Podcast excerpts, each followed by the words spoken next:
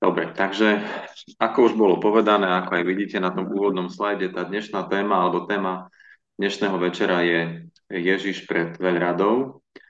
Ten biblický text, ktorý budeme čítať, je v Lukášovom evanieliu v 22. kapitole vo veršoch 63 až 71. Mužovia, ktorí držali Ježiša, sa mu posmievali, bili ho zakrývali ho a spýtovali sa. Uhádni, kto ťa udrel. A mnoho iných rúhavých slov hovorili proti nemu. Keď sa rozhodnilo, zišli sa starší, ľudu, veľkňazi a zákonníci, zaviedli ho do svojej rady a hovorili. Ak si ty Kristus, povedz nám. Odpovedal im, keď vám poviem, neuveríte. Keď sa aj spýtam, neodpoviete mi, ani ma neprepustíte. Ale od tej chvíle syn človeka bude sedieť na pravici moci Božej. A tu povedali všetci, si teda syn Boží. Tu uh, riekol im, prepačte, lebo nevidím tu ten spodok, tak to čítam z mobilu. Tu povedali všetci, si teda syn Boží, riekol im, vy hovoríte, že som. I povedali, na čo potrebujeme ešte svedectva, veď sme to sami počuli z jeho úst. Amen. Takže minulý týždeň nám slúžil, alebo vám slúžil, ktorí ste boli pripojení, brat biskup Mihoč s témou o trojnásobnom zapretí Petra, ale aj o jeho pokání. Takže tu na tomto prvom slajde sú dva obrázky. Sú pravdepodobne z miesta, kde stal teda veľkňazov dom. My vieme, že to bol dom Kajfaša. V súčasnosti v ráji, teda nedá sa to zrejme úplne dokázať a podložiť, ale e, na tomto mieste, kde mal stáť ten veľkňazov dom, stojí tento chrám. To je teda chrám e, jednak trojnásobného Petrovho zapretia, ale takisto aj, takisto aj jeho pokania a jeho slz, ktoré vylieval po svojom zapretí. A ten chrám má dve poschodia, teda najskôr to hlavné poschodie, kde e, sú normálne priestory, na aké sme zvyknutí aj my v kostole, teda sú tam stoličky, oltár a všetko, čo v kostole býva.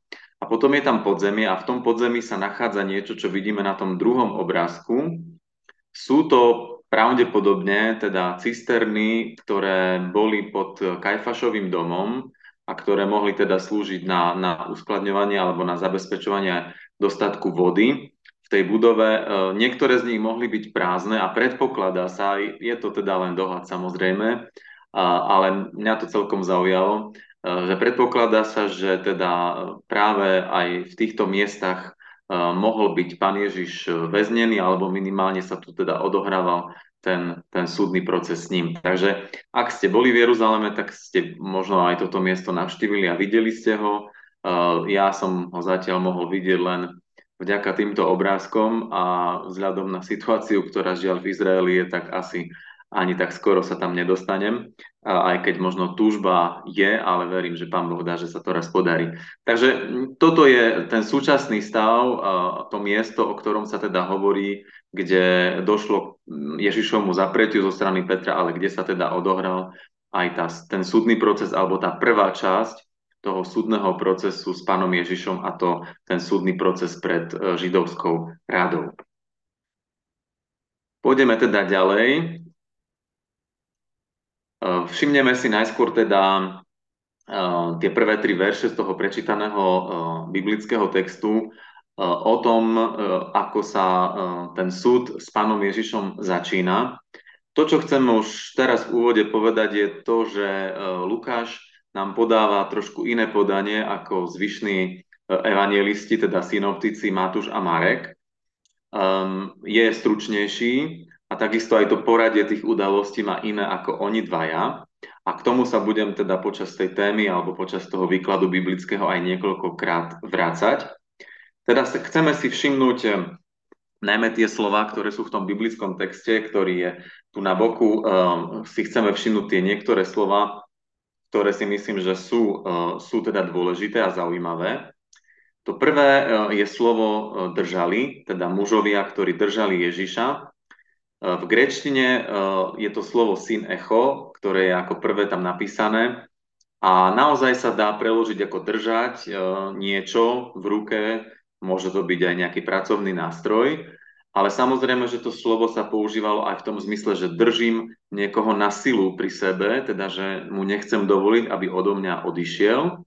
A zároveň toto slovo môže znamenať aj zvierať alebo obklúčiť, a pán, pán Ježiš toto isté slovo používa v Lukášovi v 19. kapitole 43.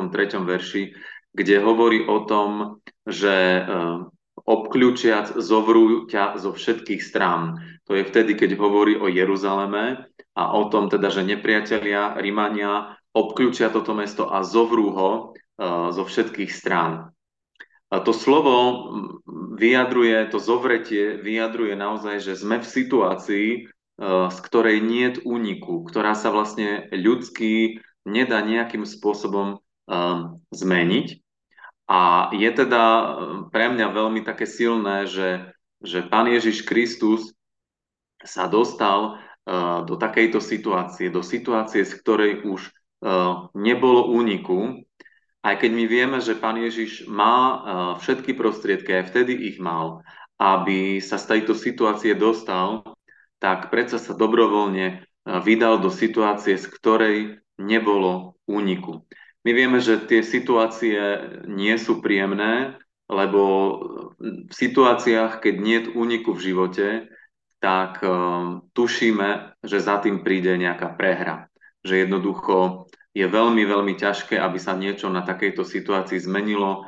Mne to tak trošku pripomenulo, keď som rozmýšľal nad tým slovom napríklad bitku pri Stalingrade, keď tiež uh, teda nacistické vojska sa dostali do takého obklúčenia, z ktorého už nebolo úniku a nedalo sa to, sa to celé zmeniť. V tejto istej situácii sa ocitol aj pán Ježiš. Um, to ďalšie slovo, s ktorým sa stretávame v tomto texte je, alebo je to taký opis toho, ako pán Ježiš trpel, alebo ako sa to jeho utrpenie uh, začalo to fyzické, pretože to utrpenie, myslím si, že vnútorné, uh, duševné aj duchovné začala už skôr, um, keď aj pán Ježiš predpovedal to utrpenie, alebo potom, keď bol v Gecemanskej záhrade, tam, tam to utrpenie uh, bolo možno ľudským okom nie veľmi viditeľné, ale bolo, ale bolo veľmi silné. Tu už začína teda utrpenie, ktoré je vonkajšie viditeľné a ktoré my ľudia mnohokrát hodnotíme ako ako teda horšie utrpenie ako to vnútorné. A ten prvý prejav bol, že Ježišovi sa posmievali. Je tam použité slovo, um, teda, ktoré je v gramatickom tvare v grečne v imperfekte, teda je to niečo, čo označuje nedokončený jav. Teda, že niečo, čo sa začalo v tejto chvíli, ale sa to neskončilo. To znamená, že ten výsmech, ktorý tu začína, teda ten výsmech z Ježiša, bude pokračovať a my vieme, že to naozaj pokračovalo vlastne až do jeho smrti na kríži. Ale my vlastne vieme, že, že ten výsmech alebo posmievanie sa z Krista potom pokračovalo počas celých dejín a pokračuje vlastne aj dodnes. Ďalej je tam použité ďalšie slovo byli, teda to je už ako keby taký ďalší level toho utrpenia, teda že z toho slovného zhadzovania, vysmievania už prechádzajú tí, ktorí ho teda tam e, držali, ktorí sa ho zmocnili, prechádzali k fyzickému násiliu. A tu vidíme, že veľmi podobné je to aj e, dnes, že nieraz napríklad šikanovanie v škole, e, keď sa žiaci navzájom šikanujú a je to čoraz väčší problém, tak tiež to začína obvykle výsmechom, ale potom, keď ten človek a vidia, že sa nechce brániť alebo nedokáže sa brániť, tak to nieraz môže pokračovať aj do tých fyzických útokov, do nejakého fyzického ponižovania. A to sa deje aj tu. Ale zaujímavé na tom je práve to, že to slovo dero, ktoré je tu použité, teda byť alebo vyslovene mlátiť niekoho, to isté slovo pán Ježiš používa e, v 20. kapitole, e, v tom príbehu o, o, o tých ľuďoch, ktorým bola prenajatá vinica a ku ktorým potom ten pán Vinice poslal svojich sluhov a tam je napísané, že tých sluhov zbili najskôr jedného, potom druhého, preto sú tam verše 10 a 11, lebo v obidvoch tých veršoch sa to hovorí. Teda akoby aj týmto spôsobom bolo naznačené, že to, čo Ježiš hovoril v tom podobenstve, a my vieme teda, že to je podobenstvo o Izraeli, ku, ktorým, e, ku ktorému pán Boh posielal svojich prorokov a oni, ho, oni ich bili a potom e, dokonca aj toho posledného syna zabili. Tak ako by pán e, Ježiš, alebo teda tento text chcel tak trošku byť prepojený s týmto textom, s tým podobenstvom a povedať, tu sa naplňa toto Ježišovo slovo. Tu sa deje to, čo on hovoril. Teda, že ten, ktorý je poslaný od Boha, bude najskôr zbytý, no ale potom vieme, že bude aj e, zabitý. No e, potom teda to pokračuje ďalej, to je ten výsmech e, z, z toho, kto vlastne Ježiš je, pretože tí ľudia ho teda um, ponižujú tým spôsobom, že, že ho udierajú a on má prorokovať, hádať, kto ho vlastne udrel. A je to ako keby zhrnuté práve do toho slova rúhavé slova hovorili proti nemu. Rúhanie to je blasfémia, teda to je to grécke slovo, ktoré je tu, uh, blasfémeo. No a, a znamená na jednej strane, že, že nadávame niekoho, urážame nejakého človeka, ale blasfémia sa vždy teda používa aj v súvislosti s Pánom Bohom teda že je to rúhanie proti Bohu, proti Božiemu majestátu, proti, proti, proti tomu, aký Pán Boh je.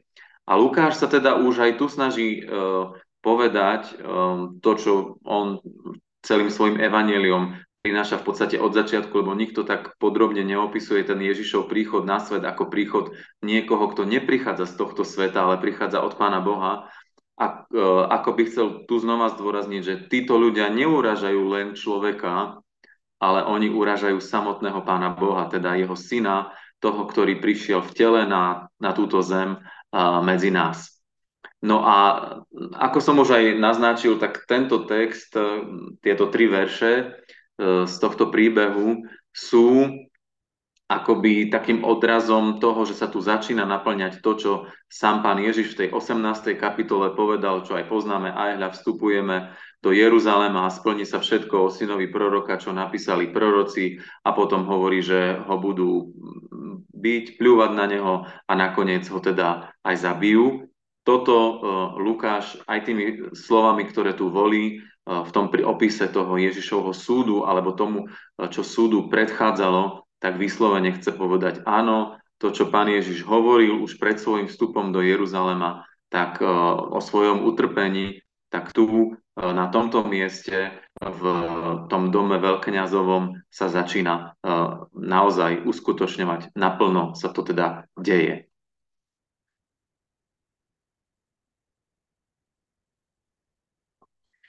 No, ďalší verš e, hovorí o tom, že teda keď sa rozhodnilo, e, tak sa zišli starší ľudu, veľkňazi, zákonníci a zaviedli ho, teda Ježiša, do svojej rady. Chceme si naozaj bližšie všimnúť e, to slovičko do rady alebo do svojej rady. Jedná sa o Sanhedrin alebo Synedrion, teda židovskú radu alebo veľradu, ktorá pozostávala jednak zo starších, z kňazov, z učiteľov zákona a mala, aj keď teda Židia žili pod nadvládou Ríma, tak uh, Sanhedrin mal uh, tie náboženské otázky života Izraela plne pod kontrolou. Bola to úloha uh, tohto zhromaždenia, aby rozhodoval uh, o, o, vlastne o, o tých otázkach náboženstva židovského. Sanhedrin zasadal každý deň, okrem šabatu a sviatkov, a tak samozrejme, že aj v predvečer sviatkov, a tak niektorí teda aj spochybňujú to, či vôbec mohol zasadať, keďže bol predvečer Veľkej noci, či vôbec mohol zasadať, e, keď išlo o odsudenie Ježiša. Ale viacerí teda hovoria to, že ten prípad bol taký naliehavý a tak veľmi sa chceli pána Ježiša zbaviť, že vtedy veľmi ani nebrali do úvahy tie predpisy, ktoré mali. A potom sú zase aj takí, ktorí hovoria, že také podrobné predpisy pre to fungovanie Sanhedrinu vznikali postupne a mnohé z nich e, boli teda napísané až po Ježišovej smrti. Sanhedrin tvorilo 71 členov, takže to bola veľká skupina, tzv. Veľký Sanhedrin, ale boli aj malé Sanhedriny v každom meste ktorý mal, ktoré mali len po 23 členov a tie rozhodovali vlastne o, o náboženskom živote v tých jednotlivých uh, židovských mestách. To, čo som povedal aj v úvode, je to, že Lukášovo podanie Ježišovho výsluchu je, je veľmi stručné, teda v porovnaní s, s, s Markom a s Matúšom. A je aj rozdielne v troch takých zásadných bodoch, ktoré si možno trošku priblížime. A ten prvý je, že keď čítame ten text, tak si všímame, že nikdy tam nevystupuje sám Kajfáš alebo sám Annáš, ale vždy ako keby hovoril celý Sanhedrin, teda celá tá židovská rada, teda um, všetci sú zapojení do toho Ježišovho výsluchu, ako by chcel Lukáš naznačiť, že teda tá túžba po Ježišovej smrti a po jeho odsúdení to nie je len túžba jedného človeka alebo dvoch ľudí z tej židovskej rady, ale že je to vlastne akoby túžba, môžeme tak povedať, celého tohto kolektívneho orgánu, ktorý, eh, a to je taký paradox, že pokiaľ ide o odstránenie niekoho, tak dokáže nájsť akoby jednu reč. Je to naozaj smutné, že ak sa eh, skupina ľudí dokáže dohodnúť, aj keď ich môže byť pomerne veľa, na zlé veci veľmi jednoducho a majú veľmi jasný cieľ všetci. Niekedy máme problém sa na dobrom viac dohodnúť ako na zlom, že niekedy možno na tom zlom akoby sa ľudia dokážu rýchlejšie zjednotiť ako na tom dobre a to je, to je také paradoxné. A ďalšia vec, ktorá je takou odlišnou trošku od synoptikov je to, že, že Lukáš akoby oddeľoval to Ježišovo mesiášstvo od synovstva Božieho, teda sú tam paralelné dva, dve otázky. Najskôr je to otázka, či si Kristus a potom sa tam hovorí o, o Božom synovi, o Ježišovi ako o Božom synovi. A mm, v iných uh, evaneliách sa tu spája.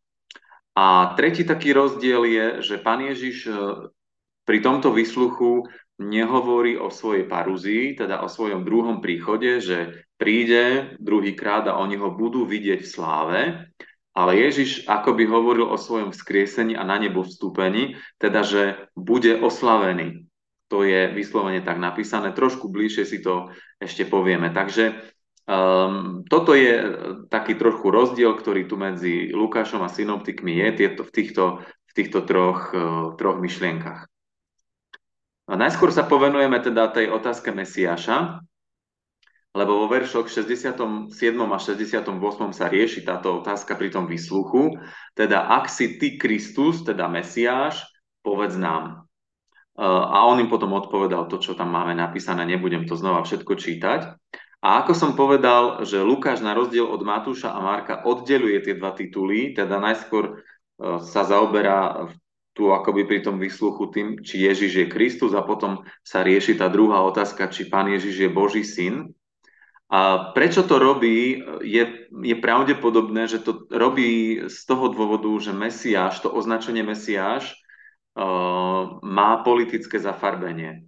Vieme, to asi netreba nejako špeciálne vysvetľovať, že pre Židov skutočne príchod Mesiáša mal znamenať zmenu politického systému v krajine že vlastne Mesiáš preberie vládu nad celým svetom a židovský národ bude spolu s Mesiášom nad celým svetom kráľovať.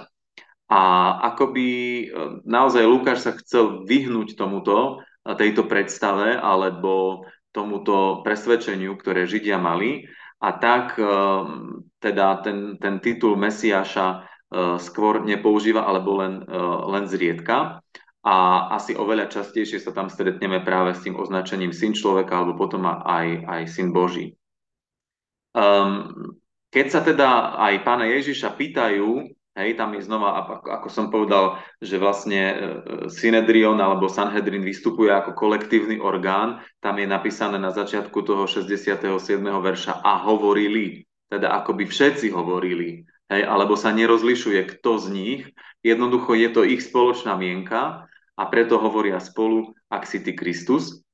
A Ježiš uh, sa na túto otázku, či je Mesiášom, uh, akoby nehodla odpovedať, alebo nechce odpovedať, vyhýba sa tej priamej odpovedi uh, to na túto otázku, či je on Mesiáš, alebo nie je. Prečo to tak je?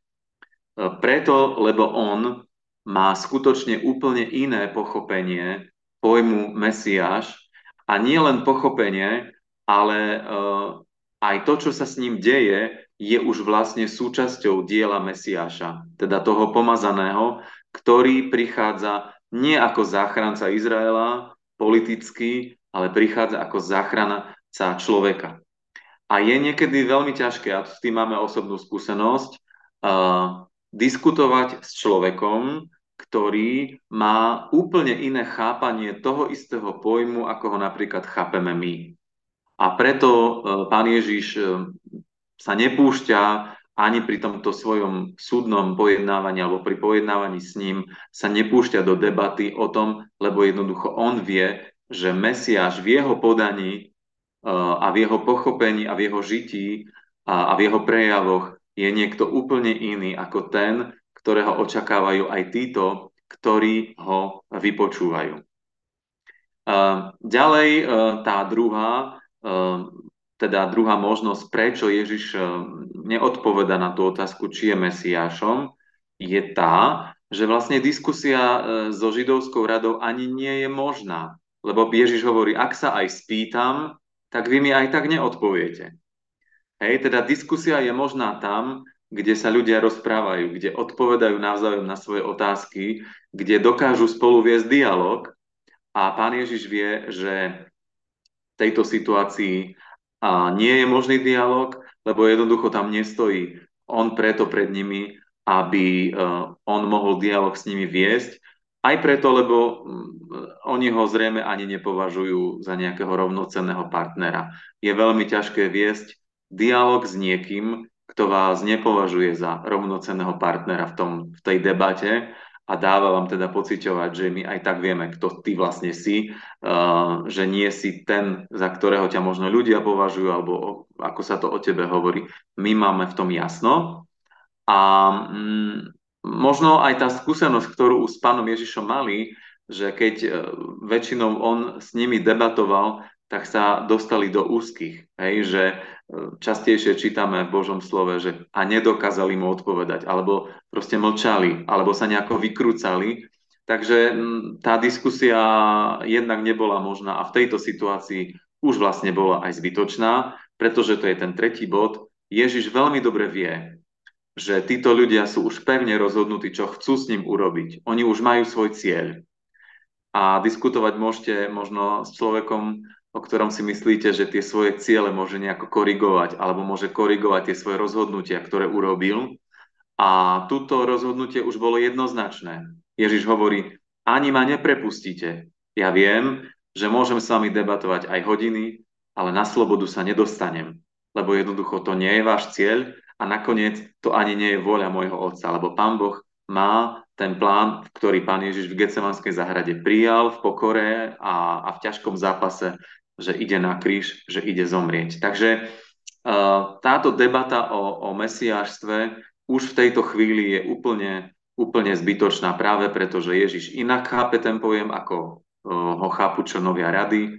Tá diskusia je vlastne je, je, je zbytočná lebo to rozhodnutie, čo bude s Ježišom, už bolo urobené. A teraz sa už vlastne len robia kroky k tomu, aby sa naplnilo to, e, čo, čo sa títo ľudia s Ježišom rozhodli urobiť už, e, už skôr, ako on pred nimi stal s putami na rukách, ponížený a, a vypočúvaný.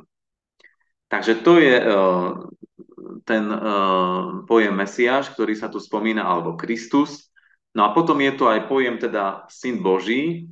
Pán Ježiš hovorí o sebe ako o synovi človeka a podobne ako u Matúša aj u Marka, on vychádza z toho, že o synovi človeka sa píše v prorockej knihe Danielovej v 7. kapitole v 13. verši.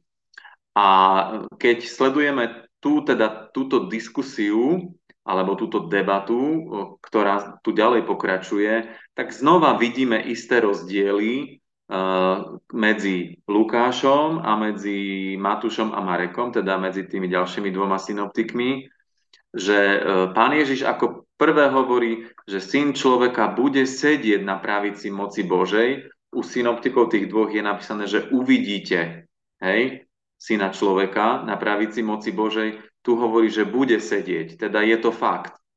Bez ohľadu na to, či oni ho budú vidieť, či nebudú, či chc- budú ho chcieť vidieť, alebo nebudú ho chcieť vidieť, uh, tu hovorí Ježiš, uh, bude sedieť na pravici Božej. To je, to je fakt. Ďalej tam doplňa k tej pravici moci práve to slovo Božej, teda aby to bolo jednoznačné, že, že on je súčasťou Božej moci, žiadnej inej moci, lebo sú aj iné moci, aj v tom duchovnom svete, aj v tom, eh, tom, tom viditeľnom fyzickom svete, ale on bude sedieť na pravici Božej moci.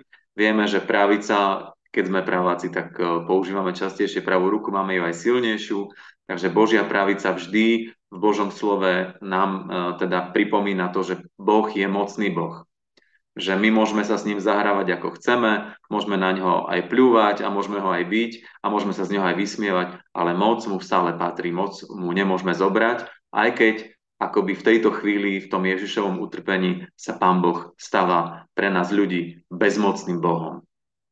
No a m, takisto teda e, Pán Ježiš vynecháva slovo prichádzať, teda že neuvidíte prichádzať syna človeka, a teda nehovorí o parúzii, o konci vekov, o druhom príchode, ale hovorí o svojom vyvýšení, teda že Ježiš bude skriesený a oslavený v nebi, lebo vtedy takto vyznávame, však aj vo význaní viery, že sedí na pravici Boha, Otca Všemohúceho, kam sa dostal e, v 40. deň po svojom skriesení, keď viditeľne sa vrátil do toho sveta, z ktorého prišiel a, a ako keby naspäť získal to, čo tu na zemi akoby pre nás ľudí na istý čas strátil, čoho sa vzdal, o čom napokon hovorí aj Pavol veľmi pekne vo Filipským, že, že ponížil sa, vzdal sa hodnosti, stal sa človekom, ale potom ďalej hovorí, že ale príde čas, keď sa pred ním skloní každé koleno a každý jazyk bude vyznávať, že Ježiš Kristus je pánom.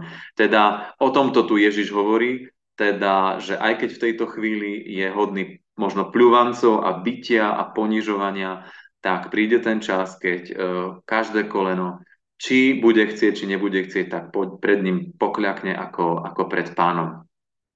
Um, um, je tu použité práve zo strany toho synedria, alebo teda členov synedria zase, tu povedali všetci, hej, všímame si, že zase všetci hovoria, no nevieme si predstaviť, že by 71 ľudí hovorilo naraz tie isté slova, ale Lukáš to naozaj zamerne chce urobiť, aby, aby tu nebola skutočne vina na nejakom jednom, dvoch, troch, ktorí sa možno e, s Ježišom rozprávajú, ale aby tu bolo toto znázornené, že tu je orgán kolektívny, spoločenstvo ľudí, ktorí majú jasný cieľ zbaviť sa tohto človeka, ktorý, e, ako sa oni pýtajú, e, by mohol byť považovaný alebo sa považoval za Božieho syna a vieme teda, že Syn Boží, to je titul, ktorý vyjadruje, že Ježiš má nejaký zvláštny vzťah s Pánom Bohom, že to nie je teda bežný vzťah, e, pretože myslím, že, pardon, že Židia medzi sebou sa takto ani teda neoznačovali. Syn Boží to je niečo, čo vyjadruje mm, teda tú jedinečnosť vzťahu s nebeským Otcom a tým, že ho používajú, tak akoby zároveň chceli práve vyjadriť, e, alebo tým je vyjadrené aj to, aké veľké rúhanie sa tu odohráva v tejto chvíli, že tu sa neponižuje človek len a jeho ľudskosť ako taká, ale že tu sa považ- ponižuje samotný Pán Boh, božskosť, ktorá sa stala ľudským telom v Ježišovi Kristovi. A Pán Ježiš e, na to odpoveda iba jednou jedinou vetou, vy hovoríte, že som. Uh, vieme, že to teda slovičko som uh, je ako v bežnom, bežnom jazyku úplne normálne, keď povieme ja som Martin, uh, ja som Matej, ja som Jozef, to je proste predstavenie, ktoré uh, je bežné, ale nám to slovičko som pripomína to Božie predstavenie z druhej knihy Mojžišovej, z 3. kapitoly zo 14. verša, kde sa Mojžiš pýta, keď ho tam teda pán Boh oslovuje, aký Boh ma posiela, kto ma posiela, čo mám povedať Izraelcom, kto ma poslal, aby som ich vyslobodil. A vtedy mu pán Boh povie, to som, ktorý som, teda vyjadruje tú, tú hĺbku svojho bytia, že bol, je a bude, proste je Bohom, lebo je a je to tak.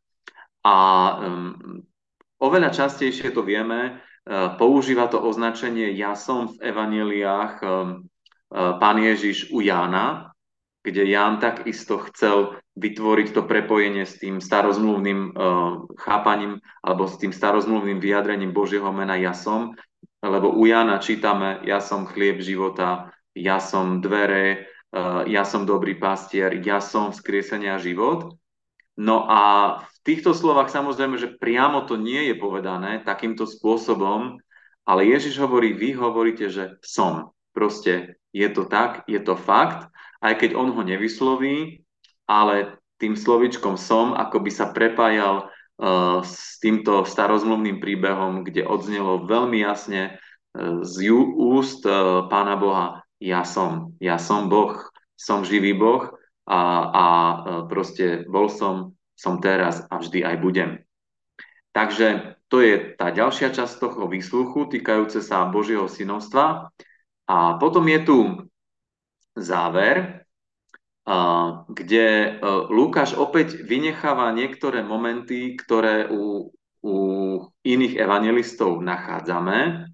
V prvom rade chýba tu roztrhnutie rúchom, rúcha veľkňaza, to vieme, že, e, že teda veľkňaz, keď e, Ježiš vysloví to, čo o sebe vysloví, tak si roztrhne rucho a povie, že počuli sme jeho rúhanie, čo viac potrebujeme počuť teda vieme, že to roztrhnutie rúcha bolo teda znakom uh, takého veľkého a jednak aj pohoršenia, ale akoby aj také, keď sa človek dostane do takého duchovného stavu, že som celý bez seba z toho, čo sa tu deje, alebo som celý bez seba zo svojho vlastného života, tak si trham rúcho.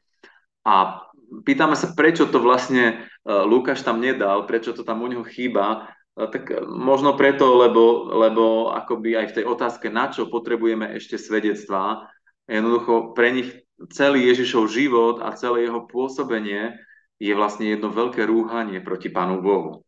Teda ten viditeľný e, akt sa tu nedeje, lebo sa deje ten myšlienkový oveľa silnejší, že oni považujú Ježiša za rúhača, teda za toho, ktorý, ktorý si zaslúži smrť bez nejakých debat, bez nejakých um, iných okolností.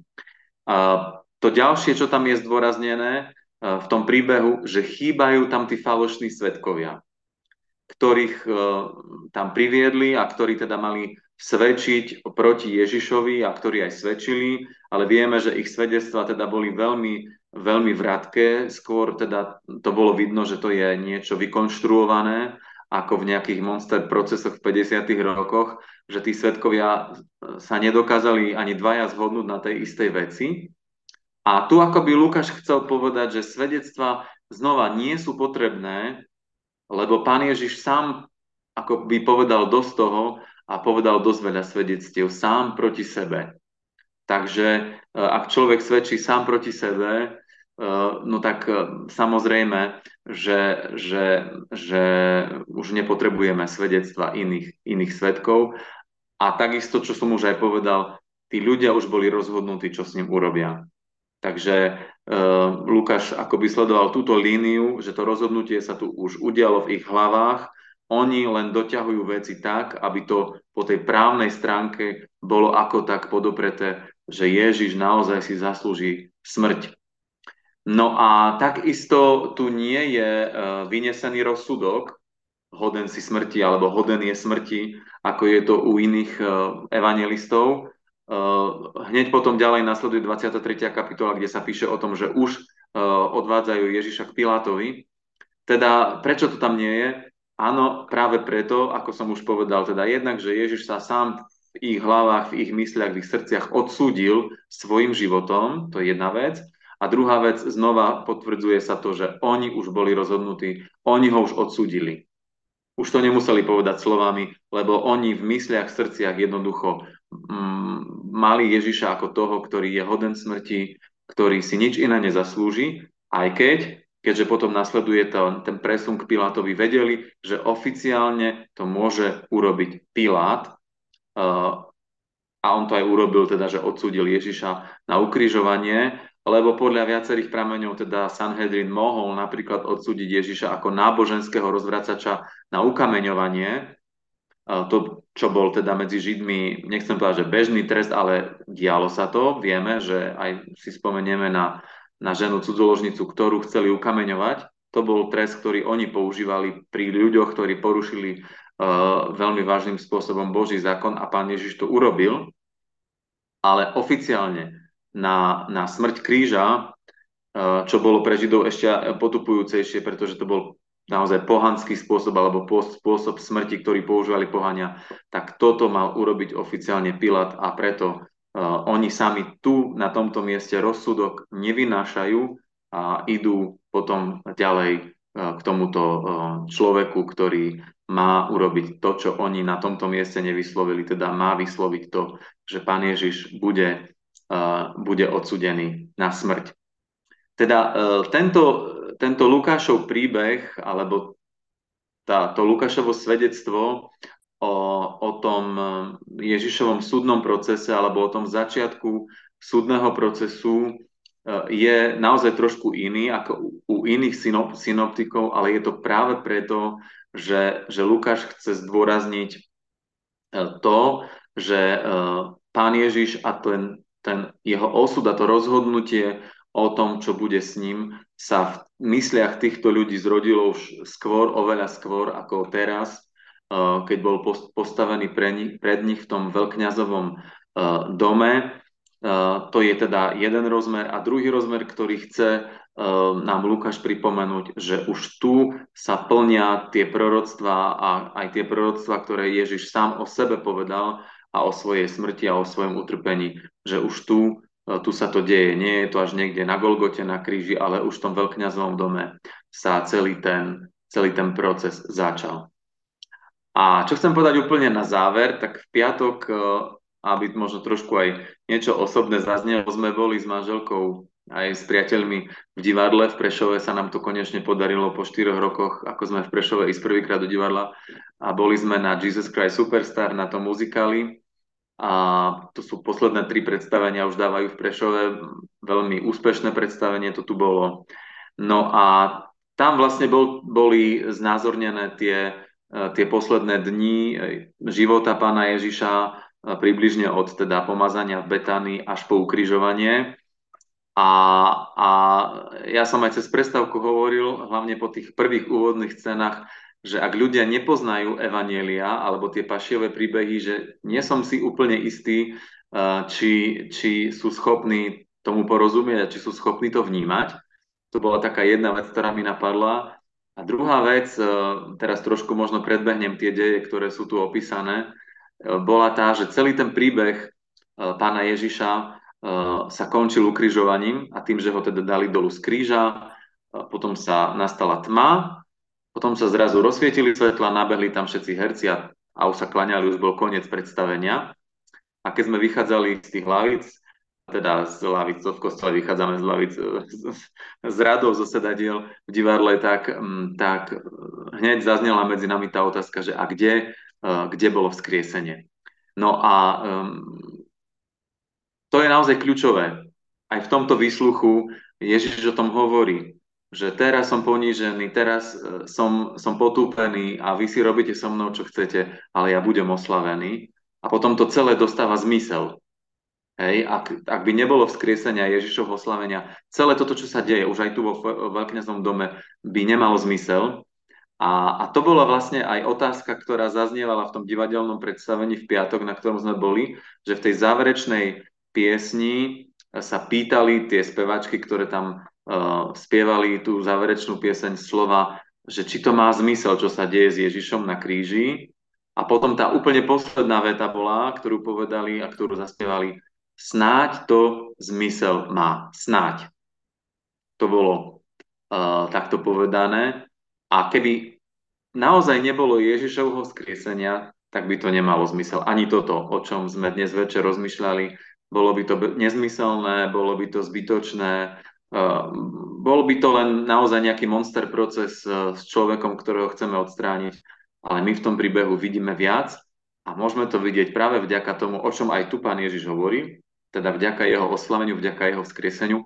A vďaka jeho vzkrieseniu má zmysel celý jeho príbeh od narodenia až po tú smrť.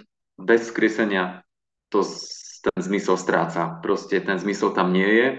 A tak sme vďační, že, že, že, že vzkriesenie bolo. A aj keď som možno trošku predbehol, lebo to, čo budú hovoriť ďalší rečníci, ale to mi tak utkvelo z toho z toho piatku v mysli a stále sa k tomu aj vraciam a si to pripomínam, že má to zmysel. A Ježišov príbeh má zmysel, lebo sa to neskončilo na kríži, ale skončilo sa to v prázdnom hrobe. A to je pre nás taká vzácna správa a veľmi dôležitá, aby sme všetko to, čo sa s pánom Ježišom deje, v jeho smrti a v jeho utrpení, aby sme to videli cez ten prázdny hrob a sme vďační za to, že, že to tak môžeme vidieť aj dnes večer. Amen.